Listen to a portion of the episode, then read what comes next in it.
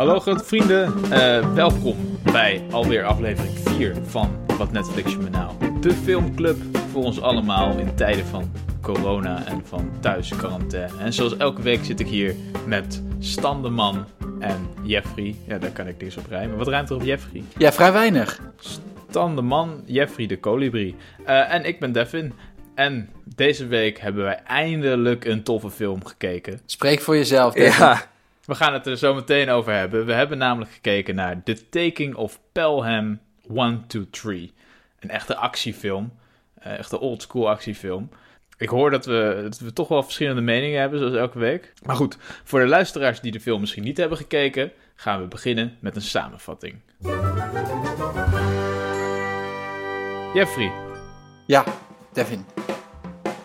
Jeffrey. Ja, Devin. Jeffrey. Ja, Devin.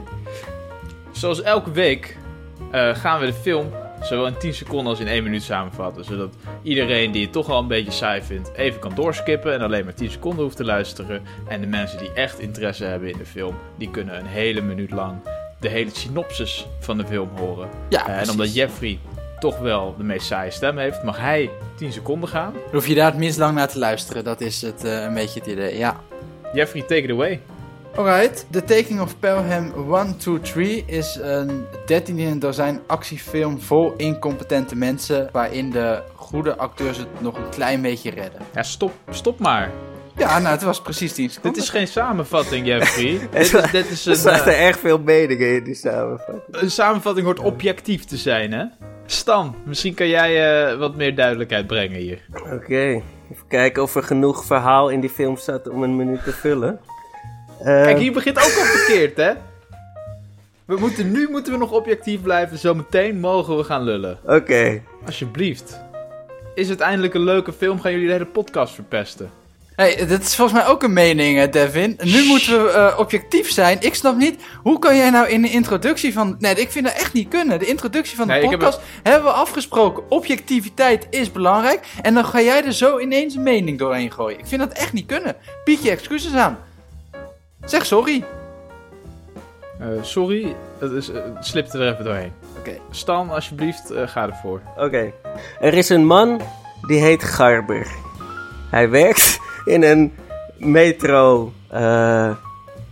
Hij werkt in... Controlepost. Controlepost, een soort... Kijk, dit is mooi, dit is feitelijk. Dit is objectiviteit.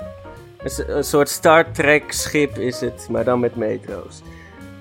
Op een dag wordt een metro gekaapt en hij is degene die de kaper aan de telefoon krijgt. Dus hij moet de hele tijd praten met diegene en proberen om te zorgen dat alle gijzelaars niet worden doodgeschoten. En die metro, dat is Pelham 1-2-3. Dat is zeg maar de lijn. Ja. Nou, daar gaat ze heel lang mee bezig.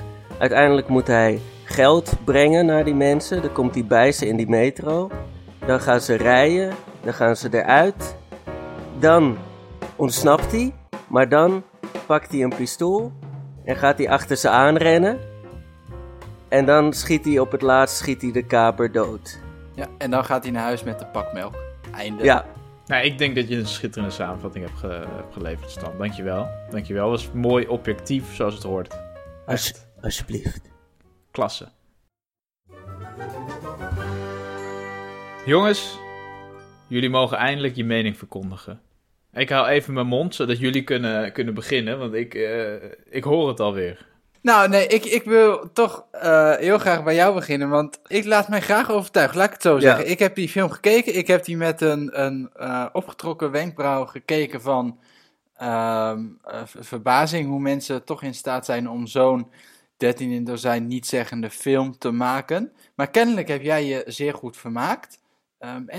Mijn mening is nog niet in steen gegoten. Dus misschien weet jij me nog te overtuigen, Devin. Maar ga ik even mijn best doen. Want kijk, het is natuurlijk, ben ik helemaal met jullie eens, het is een clichéfilm. Het is een 13e dozijnfilm. Het is enorm ongeloofwaardig. Maar ik vond het wel een soort van die oldschool, coole vibe hebben. En het is gewoon een jongensfilm. Het is gewoon een actiefilm. Kijk, ik ben het helemaal met jullie eens dat het een enorm slechte film is. Het dialoog was slecht. Het was nul geloofwaardigheid. Acteerwerk was slecht. Behalve dan misschien van Denzel en John. We zijn op een first name basis. Maar als je je gedachten uitzet, heb ik me wel gewoon 1,5 uur vermaakt met deze film. Gedachten op nul, dit kijken. En dat vond ik wel leuk. Dit is een film die ik met een biertje 1 keer in het jaar wel wil zien. Dus niet deze film, maar zo'n 1 keer in het film. Jaar? Ja, dus niet deze... Laat me even uitpraten. Dus niet deze film, maar een dergelijke actiefilm. Een Taken. Met Liam Neeson of zo. Gewoon een dergelijke kutfilm. Of Denzel Washington, John Wick, zoiets. Dat wil ik wel 1 keer in het jaar zien. Dat vind ik wel leuk. Ik verbaas me er ook wel over dat jij zei, dit is gewoon een klassieke actiefilm. Want ik vond er niet heel veel actie in zitten, moet ik zeggen. Ik vond het voor een actiefilm een bijzonder trage film. Maar daarom vond ik hem wel leuker dan een actiefilm, dan een echte actiefilm. Nou, deels mee eens. Ik vond, dus de film, hoe dat gaat, is eigenlijk gewoon door de hele film heen, in ieder geval de eerste 2/3 van de film, heb je een soort onderhandelingsstukje. Dus dan zit die... Hoe heet die gozer? Gerber. die zit in dat controlecentrum en die zit dan via de telefoonlijn te praten met de leider van de gijzelaars. Ja, via dus zeg maar de interne communicatiekanalen van de metro. Ja, precies. Daarom is hij zeg maar de eerste die daarmee spreekt. Ja. Ja, dus hij komt het eerst in contact met de gijzelaars en vervolgens moet hij blijven praten uiteraard, want dat is leuk voor de film. Ja, precies, want het is weer zo'n typische psychopathische gijzelaar die dan uiteindelijk alleen maar met hem wil spreken. Ja, nou helemaal prima, weet je wel. Maar ik vind die scènes of die stukjes dat zij met elkaar in gesprek zijn en een soort dialoog aan het voeren zijn, dat vond ik nog de interessantste stukjes van de film. En dat kwam waarschijnlijk ook omdat dat dus door Denzel Washington en John Travolta... Nee, wie? Hoe heet die? Ja, John Travolta. Zeker? Ja. John en Denzel. Ja, precies. Ja, jij mag dat zeggen. Ik moet ze nog met hun achternaam benoemen. Dat zijn natuurlijk gewoon ervaren acteurs en die weten dat echt wel te doen. Dat vond ik interessant. Maar vervolgens wordt dat soort van afgewisseld met nietszeggende beelden van metro's voor een halve minuut lang. Of... gewoon nutteloze dingen. En dan, die slow motion beelden constant tussendoor. Ja. Wauw, wat fantastisch. Er zat volgens mij heel weinig actie in. De actie die erin zat was super nutteloos en niet interessant. Ja. En het enige leuke van die film was nog de stukjes zonder actie. Nou ja, dat was toch wat 3/4 van die film was eigenlijk gewoon dat ze met elkaar aan het praten waren. Nou ja, maar ik denk dat... Het is dus een remake van een film uit 1974. Die dan weer gebaseerd is op een boek. Okay. Dus ik denk dat dit in 1974 was dit echt de top-notch actiefilm die je kon hebben. En ze hebben hem nu gewoon een beetje lui geremaked. Van, je hoeft er niet heel veel aan toe te voegen. En dat is het. Dus het is origineel een actiefilm. Maar dit is gewoon hoe actiefilms waren, denk ik. Maar dan ben ik toch benieuwd. Want ik heb dat origineel niet gekeken en ik heb het boek niet gelezen. Maar als die een beetje zijn zoals deze film, dan moet er dus iemand zijn geweest die dat boek heeft gelezen, wat dus niet bijzonder interessant geweest kan zijn. Dat heeft gedacht, maar hier moet ik echt een film van maken. Dat heeft gedaan. En vervolgens is er nog eens iemand geweest die film heeft gezien en heeft gedacht, hier moet ik nog een film van maken. Jongens, ik heb een theorie. Gooi hem erin. Het is misschien een beetje complotdenken, maar hear me out, oké jongens? Ik wil dit even... jullie moeten even een klankbord zijn voor mijn theorie hier. Ik denk zelf dat het metronetwerk van New York deze film als een propagandafilm of als een soort van reclamefilm gebruikt. Aangezien, wat fantastisch is. Kijk, de GVB in Amsterdam bijvoorbeeld. Als er blaadjes op het spoor liggen, dan is heel Amstelveen niet meer bereikbaar. Maar hier wordt 1 metro wordt overvallen. Die wordt gesplitst. Alles ligt dicht. Maar de hele film door blijven alle metro's rijden. Ja. Volgens mij is die hele dienstregeling, die is gewoon nog prima. Iedereen rijdt met de metro. Ja, en het mooie is ook...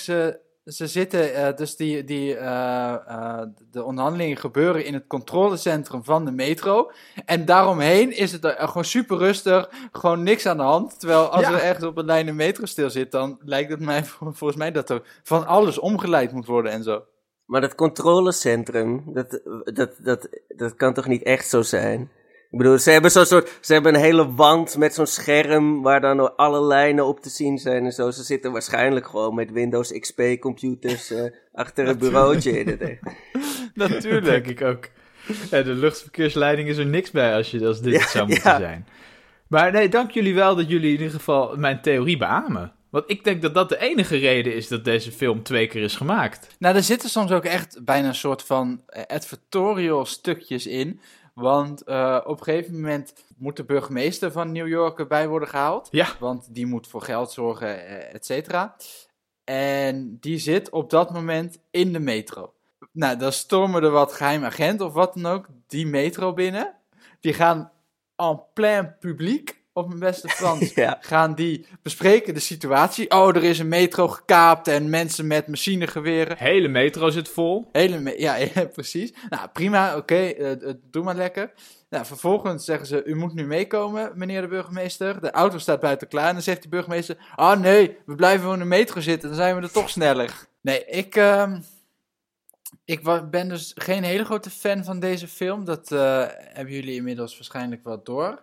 Maar buiten dat ik het een slechte film vond, vond ik het ook nog eens een frustrerende film. En dat is misschien nog wel erger. Oh. En die frustratie die kwam vooral door de incompetentie van de meeste mensen in deze film. Oh, nee, maar dat vond ik juist goed. Dus ze hebben heel vaak in die films, dan heeft iedereen allemaal plannetjes en dingen die allemaal perfect verlopen zoals ze het bedacht hebben. Ik vind het juist altijd wel fijn als er gewoon mensen zitten die het allemaal ook niet echt kunnen. Net als in het echt. Ja, ik denk dat het meer onrealistisch was dat juist die Garber alles opeens moest doen. En dat hij maar ook op het einde nog even alles redde. Ja, dat vond ik echt verschrikkelijk. Hoor. Nee, maar oké, daar komen we zo meteen nog op. Maar ik wil nog heel veel terug naar die incompetentheid. En dus ergens snap ik dat je zegt, het is niet realistisch als iedereen altijd precies weet wat ze moeten doen. Maar dat de onderhandeling plaatsvindt en dan gaat het op een gegeven moment over, moeten we liegen dat het geld er al is, ja of nee? En dan zit de onderhandelingsdeskundige die roept, niet liegen, zegt dat het er nog niet is. En dan zit er een of ander assistent van de burgemeester, die is dan aan het roepen, wel liegen. En dan denk ik, ja, doe even normaal, weet je wel. Het maakt mij niet uit of dat misschien realistisch is, maar ga weg. Er zit op een gegeven moment ook in de film een stukje dat een jongen in de metro, nog voordat het gekaapt wordt, is die op zijn laptop aan het videobellen met zijn vriendin. Nou, was zijn tijd ver vooruit, want anno 2020 doen we dat natuurlijk allemaal. Maar goed, helemaal prima. En op een gegeven moment gebeurt die kaping en dan valt die laptop op de grond en uiteraard precies met de camera gericht op het treinstel, zodat via die webcamverbinding er nog binnen in de metro gekeken kan worden. Nou, en dan heb ik het nog niet eens over de geloofwaardigheid, want daar wil ik prima in meegaan. Maar op een gegeven moment heeft die vriendin dat door en gaat dan uitgebreid lopen praten over van alles en nog wat. Ja. Dan wil ik het liefst dus door die televisie kruipen om haar in ieder geval even goed heen en weer te schudden van doe eens normaal, wat slaat het op? En dan wordt ze nog boos als hij niet reageert op ik hou van je. En dan is ze van, zeg het dan. Ja, maar dat... En dat hij dan ook in de metro in plaats van gewoon ja zeggen of zo, dat hij dan helemaal gaat uitleggen, ja, het is een moeilijke situatie, het is een rare dag. Ja. En daar zaten dus echt die frustrerende dingen in door incompetente mensen die... Nou ja, misschien is dat wel iets geloofwaardiger, maar het maakt voor mij de film in ieder geval niet leuk om na te kijken. Ja, ik vond het wel leuk dat er bijvoorbeeld zat zo'n politieagent in het begin in die controlekamer. En toen vroeg hij, en die zei gewoon van, ja, fuck dit, ik ben over 10 minuten vrij, ik ga weg. En de rest van de film hebben we hem ook niet meer gezien. Dat vond ik wel leuk. Ja, klopt. Dat is wel grappig, ja. Ja, maar dat vind ik helemaal prima. Dat is inderdaad leuk, maar op die soort van key momenten, ja, dat is even niet. Ja. Of bijvoorbeeld ook die Gerbert, nee, wat was zijn naam ook weer? Ik vergeet het steeds. Garber. Die Garber, die was vroeger een manager, maar hij is misschien omgekocht of wat dan ook, dus hij is nu teruggezet. En zijn huidige manager, die is ook weer echt zo'n incompetent iemand, waarvan ze echt willen hebben laten zien, die is niet goed in wat hij doet en die kan het helemaal niet goed managen. Nee, er was wel ook een soort incompetentie waar ik heel gefrustreerd van raakte. En het was, er was een karavaan die geld moest brengen van een of andere plek naar de metro. En dat was dan, maar dat was dus die geforceerde actiescène erin. Dus dat was een auto met allemaal motoren met politie eromheen. En elke keer zagen we ze even tussendoor. En dan reden ze een taxi omver. Dus iemand op een motor die reed ergens tegenaan. Die vloog beters vooruit. Volgens mij heeft die karavaan meer mensen vermoord dan de gijzelaars waren in die metro die ze moesten redden. Oh, dat was echt alleen maar actie voor de actie.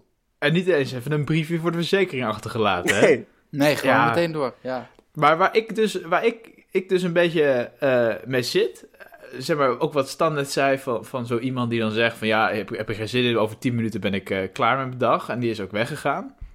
En dat was wel door de hele film. Ik vond het wel, iedereen was een beetje stoer en cool, weet je wel. Dus iedereen reageerde cool en stoer. En de medewerkers en bijvoorbeeld die agenten die dan het bedrag gaan brengen, die in een auto zitten die, weet ik veel, een paar 100 kilometer per uur door de stad New York rijdt. Die maken een paar grapjes van, oh, laten we het stelen. En de burgemeester, waar echt die in crisisoverleg zit, die alleen maar aan het lachen is en alleen maar grapjes aan het maken is.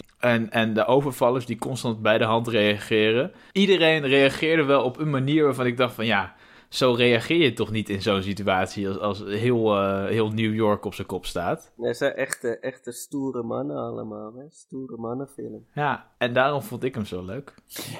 Ja. Maar goed, dank dat jullie mij de kans hebben gegeven om mijn frustratie een beetje te uiten. Dat lucht zeer op, kan ik vertellen. Dan nu denk ik weer terug naar het einde van de film inderdaad. Want dan wordt het ook nog eens een soort heroïsche film waarbij Garber het heft in eigen hand neemt of moet nemen, wordt gedwongen door de gijzelaars. Want hij moet natuurlijk ook degene zijn die het geld brengt. Nou, dan verlaat hij het controlecentrum, gaat naar de metro toe en komt dan in persoonlijk contact met de gijzelaars, wordt ook weer door hun meegenomen, et cetera. Ja, en hij is echt de held, hè? Want hij komt daar binnen. Hij komt bij die metro binnen. Hij brengt het geld. En uiteindelijk komen die overvallers dan met een slim plannetje om de metro door te laten rijden. Zonder dat zij erin zitten. Zodat iedereen denkt dat zij nog in de metro zitten, maar er stiekem al zijn uitgestapt. En dan moet Garber ze leiden door de ondergrondse heen. Richting de uitgang waar ze heen willen. En dan op het einde ontsnapt Garber. Ja. Oh, ja. Ja, en precies tot dat punt is het nog enigszins realistisch. Want hij zit in die situatie, hij kan niet weg, hij moet alles doen. Precies. Maar dan ontsnapt hij, dan is hij vrij en dan gaat hij achter ze aanrennen met een pistool. Ja, zij hebben allemaal machinegeweren en hij heeft een handpistooltje. En hij zei daarvoor ook, ik heb nog nooit geschoten. Nee, maar en waarom? Ik heb hierover nagedacht. Ik heb vannacht slecht geslapen, want dit bleef door mijn hoofd heen spoken. Misschien heb ik iets gemist, maar was er voor hem een reden om achter die overvallers aan te gaan? Die gijzelaars aan te gaan, want die hadden dus het geld, die waren ontsnapt. Ik snap dat je denkt, ja, een beetje jammer dat ze nu dat geld hebben, en ze moeten misschien opgepakt worden, gestraft worden, maar voor hem persoonlijk was het toch niet per se een reden om ze te achtervolgen? Nee. Medewerkers van de metro van New York zijn helden? Dat is denk ik het idee. Ja. Dan heb je toch weer die propaganda, hè? Dat is het. Dat moet je in je hoofd houden, dan begrijp je de hele film opeens. Ja, en hij heeft dus op het eind, hij gaat met een pistool, rent hij over straat. Hij steelt iemand zijn auto. Ja. Hij bedreigt mensen met een pistool. Onze Garber, hè? Onze Garber. Ja, die 2 uur geleden nog metro trekt. En hij schiet dus gewoon iemand dood, die kaart. Ja. Dus volgens mij zijn dat allemaal dingen waarvoor je de gevangenis ingaat, toch? Of werkt het niet zo in Amerika? Nou ja, ik denk dat je zelfverdediging, dat je het daar nog wel op kan gooien. Maar je moet denk ik in ieder geval even mee naar het bureau. En je kan niet diezelfde avond, een paar uur later, gewoon weer terug met de metro naar je vrouw. Maar naast dus dat de film enorm onrealistisch was, waren er eigenlijk 2 goede acteurs. Het waren Denzel en John. En voor de rest was iedereen acteerde zo enorm slecht. Ja, nou ja, goed, niet bovengemiddeld. Goed. Er was 0 paniek in de hele metro. Maar goed, misschien om het even af te ronden, jongens. Want wij staan natuurlijk inmiddels bekend als zeer maatschappijkritische, doortastende reviewers. En christelijk, maar ook maatschappijkritisch. echt reviewers. Dus ik denk dat we hier ook nog even een laagje omlaag moeten gaan. Wat denken jullie nou dat de onderliggende, de ondergrondse betekenis is van deze film? Nou, de metro zelf is natuurlijk ondergronds. Maar is dat je moet geen overval plegen op een metro? Of de Noord-Zuidlijn is eigenlijk een fantastisch product? Nou, ik vind het heel aandoenlijk hoe jij nog deze film probeert te redden door er een diepere laag in te zoeken. Maar ik denk dat die heel ver te vinden is. Nee, het enige wat ik van deze film heb meegekregen als diepere laag is dat het kennelijk in Amerika toegestaan is om tot 10 miljoen zomaar cash aan gijzelaars mee te geven als dat nodig is. Brengt ons wel op ideeën. Biedt perspectief, zeker. Ja. Inspiratievol. Wij hebben in de afgelopen 5 seconden even snel ons gala-kostuum aangetrokken, want het is weer tijd voor de enige echte Wat Netflix je me nou award-ceremonie. Leuk strikje, Jeffrey. Ja, leuk. Mooi hè? Ja. Elke week reiken wij een prijs uit voor de film die we hebben gekeken de afgelopen week. En we hebben allerlei verschillende categorieën. Het enige ding is, we hebben maar budget voor 1 daadwerkelijke trofee. Dat betekent dat we ook maar 1 prijs kunnen uitreiken. En in welke categorie dat zijn, of in welke categorie dat is, dat gaat het lot zometeen bepalen. Maar eerst de mogelijke categorieën waarin er een prijs uitgereikt kan worden. Stan, stel jij mag een prijs uitreiken voor deze film of rondom deze film. In welke categorie zou dat dan zijn? Ik zou graag een award uitreiken voor de meest Clown Bassie-achtige karakter in een metro-gerelateerde film. Wauw, mooi. Mooi, ja. Och, ja. Ja, ik ben nu al zeer benieuwd. Devin? Ik zou graag toch wel de prestigieuze award, die verdedig ik niet zomaar, voor de meest onnodige scène waarin een koffieachtige drank wordt verspild in een film. Heel mooi. Die verder geen invloed heeft op de film. Award. Lange titel. Altijd een hele spannende categorie. Met veel deelnemers. Veel kandidaten. Ja, veel...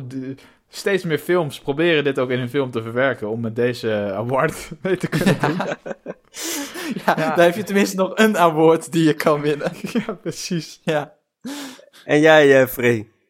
Nou, ik had, wij bespreken dit niet vooraf en ik had precies dezelfde categorie bedacht. Als jij, Devin. Oh, nou, maar, leuk. Dan heeft hij dus meer kans om gewonnen te worden. Ja, nee, ik heb nog wel iets anders. Oh. Ik wil graag een award uitreiken voor de beste neuspleister in een Amerikaanse actiefilm. Ja, dat is ook een spannende. Ja. En wat ik wel mooi vind is aan al deze awards zit toch het label onnodig. Maar goed, dat tekent misschien ook de film. Ik ga in onze gepatenteerde awardmachine genereren welke award wij vandaag mogen uitreiken. En dat is spannend. En dat is geworden, ja, ik vind het toch wel een beetje lullig om te zeggen over mezelf. Maar dat is dan toch mijn award geworden. Nou, gefeliciteerd. Dus, ja, met je random number generator. Ik wil jullie graag feliciteren. Hij komt jullie kant op. Tegenwoordig is het allemaal wat lastig met pakketjes en zo. Maar hij wordt verstuurd naar de metro van Londen. En dat is natuurlijk voor de meest onnodige scène waarin een koffieachtige substantie wordt verspild in een film. En dat is natuurlijk de scène die, ja, weet ik veel, minuutje 20 of zo, vlak voordat de overval plaatsvindt, dan drinkt die Garber, die is aan het werk en die drinkt koffie. En dat laat hij allemaal over zich heen vallen. En daar lacht iedereen om. En daarna is er nooit meer iets van een referentie naartoe gegaan. En het paste ook helemaal niet in de film, had ik het idee. Nee, ik moet zeggen, ik heb ook niet opgelet of die daarna andere kleren aan had. Nee. Dat had ik eigenlijk even moeten checken. En het was ook nog eens op een, zeg maar, Denzel is natuurlijk een fantastische acteur, maar ja, kopjes koffie, zeg maar acteren alsof hij een kopje koffie over zich heen gooit, dat kan hij niet, want dat was echt zo cringewaardig. Maar moet je eens, als je bedenkt dat heel veel van die scènes gewoon echt zeker wel een aantal keer moeten worden opgenomen, misschien van verschillende hoeken, dan zijn hier gewoon misschien wel 20 kopjes koffie doorheen gegaan op een dag. Nou, zo zag het er niet naar uit. Want ik zou me voorstellen dat je na 20 kopjes koffie dat wel iets geloofwaardiger kan brengen dan dit. Nou, hartelijk gefeliciteerd. The Taking of Pelham 1-2-3. Ze kunnen me ophalen in Londen, hè? Ja, met natuurlijk director Tony Scott. Maar we kunnen hem ook naar Denzel sturen. Wat denken jullie? Ja, laten we hem naar Denzel sturen. Leuk. Ik wil jullie toch heel even tussendoor, nu we toch met awards bezig zijn. Wisten jullie dat deze film 7 keer is genomineerd voor een award en 1 keer heeft gewonnen? Ja. Je bedoelt deze ene keer net 5 minuten geleden dat hij heeft gewonnen? Nou, dus 2 keer nu. Ik weet niet of we deze op IMDb erbij kunnen zetten. Maar hij is genomineerd voor de Best Supporting Actor, John Travolta. Hij is genomineerd voor actor in film. Dus dat is die gast met dat neuspleistertje. Die heeft genomineerd voor best actor in film. Denzel. Dat is echt niet te geloven. Die heeft de hele film alleen maar op een stoel gezeten. Hoe kan dat? Hoe kan je daar een award voor krijgen? Nou ja, hij is genomineerd. Hij heeft het dus niet gekregen. Nou, duidelijk, dus hierom. We hebben van alles gezegd, we hebben van alles besproken, maar dat heeft natuurlijk weinig betekenis zonder daar een score aan te hangen. We hebben het er 2 weken geleden over gehad, alles moet een score hebben tegenwoordig. Precies. En uit die score, ik bedoel woorden, die zijn ook maar waardeloos, maar getallen, ja daar gaat het om, daar draait het om in het leven, de keiharde getallen. Precies. Maar wat Netflix je me nou zou, wat Netflix je me nou niet zijn, als wij ook deze score niet geven op een willekeurige schaal. Dus niks cijfer tussen de 1 en de 10. Nee, we pakken 2 willekeurige nummers erbij en daartussenin geven wij een beoordeling. Deze week dus... Ik ben het er nooit mee eens. Ik laat het merken altijd, elke week weer, dat ik zeg van nou, wat een stomme kutcategorie. Maar deze week vind ik het leuk. Deze week gaan we nu zien waarom het een kutcategorie is. Ja, want even een klein kijkje achter de schermen. Vooraf lopen wij altijd naar onze willekeurige beoordelingschaalmachine toe. En dan genereren wij daar 2 willekeurige getallen uit. Stan, welke 2 getallen zijn er deze week uit die machine komen rollen? Ja, 50. 50? Ja, mooi. En... 50. Haha! 50 en 50. Ja, dat doe je niks aan. Het blijft willekeurig. Dat betekent... Leuk idee, jongens. Leuk. Echt, ja. Ja, maar goed. We gaan nu dus de film The Taking of Pelham 1-2-3 gaan we beoordelen op een schaal tussen de 50 en de 50. Nou ja, er zijn natuurlijk van allerlei manieren te bedenken om zelfs op die beperkte schaal nog steeds... je mening te laten blijken. Nee, dat denk ik niet. Er bestaan bijvoorbeeld iets als decimalen. Er bestaan iets als intonaties. Ja, maar dat kan niet. Nee. Dat kan niet, want dat is tussen de 50 en 51 dan. Ja, of tussen de 49 en de 50. Dat neem ik terug. Dat neem ik meteen terug. Jullie hebben helemaal gelijk. Nou, we gaan het nu zien. Ja, we zouden iets van... imaginaire getallen kunnen doen of zo. 50i of zo. 50i plus 1. Dat soort dingen. Ja. Dat is toch hoe het zit? Ja, we gaan het zien. Ik bedoel, jullie zijn creatieve... zulke creatieve geesten. Jullie weten er vast wel iets moois van te maken. Stan. Ja. The Taking of Pelham 1-2-3. Beoordeeld op een schaal tussen de 50 en de 50. Zal ik hem meteen noemen of zullen we het spannend houden? Wat? Nou, gooi hem er meteen maar in. Ik geef hem 50. Een 50? En, ja, en dat cijfer, dat spreekt wel voor zelf. Voor zich, volgens mij. Zeker, ja. Ja, logisch. Er niks meer over te zeggen. Nee, zeker ook gezien wat je eerder al besproken hebt, deze aflevering. Logische score. Devin? 50. Jij gaat ook van 50? Ja, ik heb er lang over nagedacht. Maar ik ga toch voor de 50. Ja. Vind ik verrassend. Want, je leek wel van mening te verschillen met Stan. Nou, verrassend dat ik überhaupt meedoe met het circus. Oké. Nou, jij, Free. Och, wat zal het zijn? Nou, ik vond het wel lastig deze week. Want ik vond de film dus niet heel erg goed. Ik ben ook niet echt overtuigd nu door deze bespreking de afgelopen 20, 30 minuten. Ja, als ik dat allemaal optel en aftrek en vermenigvuldig met elkaar, dan kom ik uit op een score van 50. Meen je niet.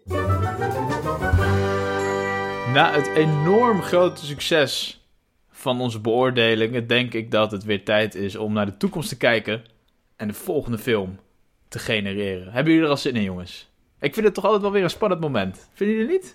Ja, ik vind het altijd heel eng.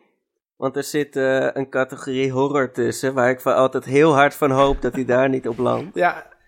Dus nu weer. Dus eigenlijk zou je kunnen zeggen dat het genereren van de volgende film voor jou ook al een beetje horror is. Dat is zo, ja. Ja, moet je nagaan als het echt een horrorfilm wordt. Ik vind het toch altijd wel weer spannend. Van welke film gaan we kijken? Want er zijn zoveel troep op Netflix, maar er staan natuurlijk ook goede films op. Dus ik hoop dat het dit keer een goede film is. Want we hebben tot nu toe toch wel aardig wat troep gehad. Alhoewel, deze film, die had een budget van 100 miljoen, hè? Ja, ja. Nou ja, goed, daar kan je dus 10 gijzelingen in de New Yorkse metro mee afkopen. En dat had toch een betere besteding geweest van het geld. Ja, waarschijnlijk minder mensen overlijden dan. Oké. Ja, dat denk ik wel. Ik ga toch een jaar eerder dood nu na het kijken van deze film. Precies. Jongens, zoals elke week beginnen wij natuurlijk met onze categorie. Kan ik onze gepatenteerde Netflix-machine aanzetten? Absoluut. Dan klik ik nu op de knop. Ja, spannend. Wat gaat het worden? Het is geworden misdaad. De categorie misdaad. Oh. Misdaad. Dat is ergens verwant met wat we natuurlijk afgelopen week gekeken hebben. Maar nog steeds ook wel weer echt een apart genre. Ja, ik hoop iets van detective of zo. Want dat was dit natuurlijk totaal niet. Nee, precies. Nee, alles valt in staat met de daadwerkelijke film die nu gegenereerd gaat worden. Zijn jullie klaar voor? Helemaal. Het is in ieder geval geen horror, maar ze kunnen eng zijn. Ja. Ze kunnen eng zijn. Ja, we gaan het zien. Het is geworden voor de volgende aflevering van Wat Netflix je me nou? Shimmer Lake uit 2017. Shimmer Lake volgt de zoektocht van een sheriff die probeert te achterhalen wat er werkelijk gebeurde tijdens een mislukte bankoverval. Ook het lot van de 3 betrokken misdadigers is onbekend. Over een tijdspanne van een week wordt het mysterie in een omgekeerde volgorde uit de doeken gedaan. Oké. Het is dus echt een beetje een detective is het eigenlijk. Okay. Interessant. En met Ryan Wilson, Dwight van The Office.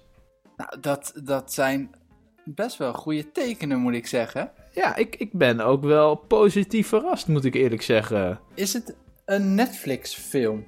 Daar lijkt het namelijk wel op. Het is een Netflix original, ja. Dat is ook de eerste Netflix original die we krijgen. Ja, en nog steeds, we zijn niet gesponsord, dus Netflix. We kunnen onze machine tweaken, hè, dat we elke week een Netflix original krijgen. Nee, dat doen we niet. Nee, uiteraard niet. Want de integriteit van deze podcast, die moet onbetwist blijven. En... Oh ja, nu zijn we opeens wel objectief, hè Jeffrey? Nee. Ja, als het jou uitkomt. Ik geef altijd heel objectief mijn mening. En zolang we dat met z'n drieën doen, dan blijft het volgens mij helemaal goed gaan. Heel erg bedankt voor het luisteren naar deze aflevering van Wat Netflix je me nou? Kijk komende week dus allen Shimmer Lake. Laat ons weten wat je ervan vindt en volgende week zullen wij jou laten weten wat wij ervan vonden. Vond je het leuk? Dan kun je ons helpen door natuurlijk ons te liken op Facebook. Of in je podcastspeler ons een beoordeling te geven. En dat hoeft niet een beoordeling te zijn tussen de 50 en de 50, maar dat mag gewoon een beoordeling zijn van 5 sterren. Ja. Dat mag. En vond je het nou niet leuk? Ja, dan moet je toch eens even aan je eigen smaak meten. Bedankt voor het luisteren. Tot volgende week. Hoi. Dag.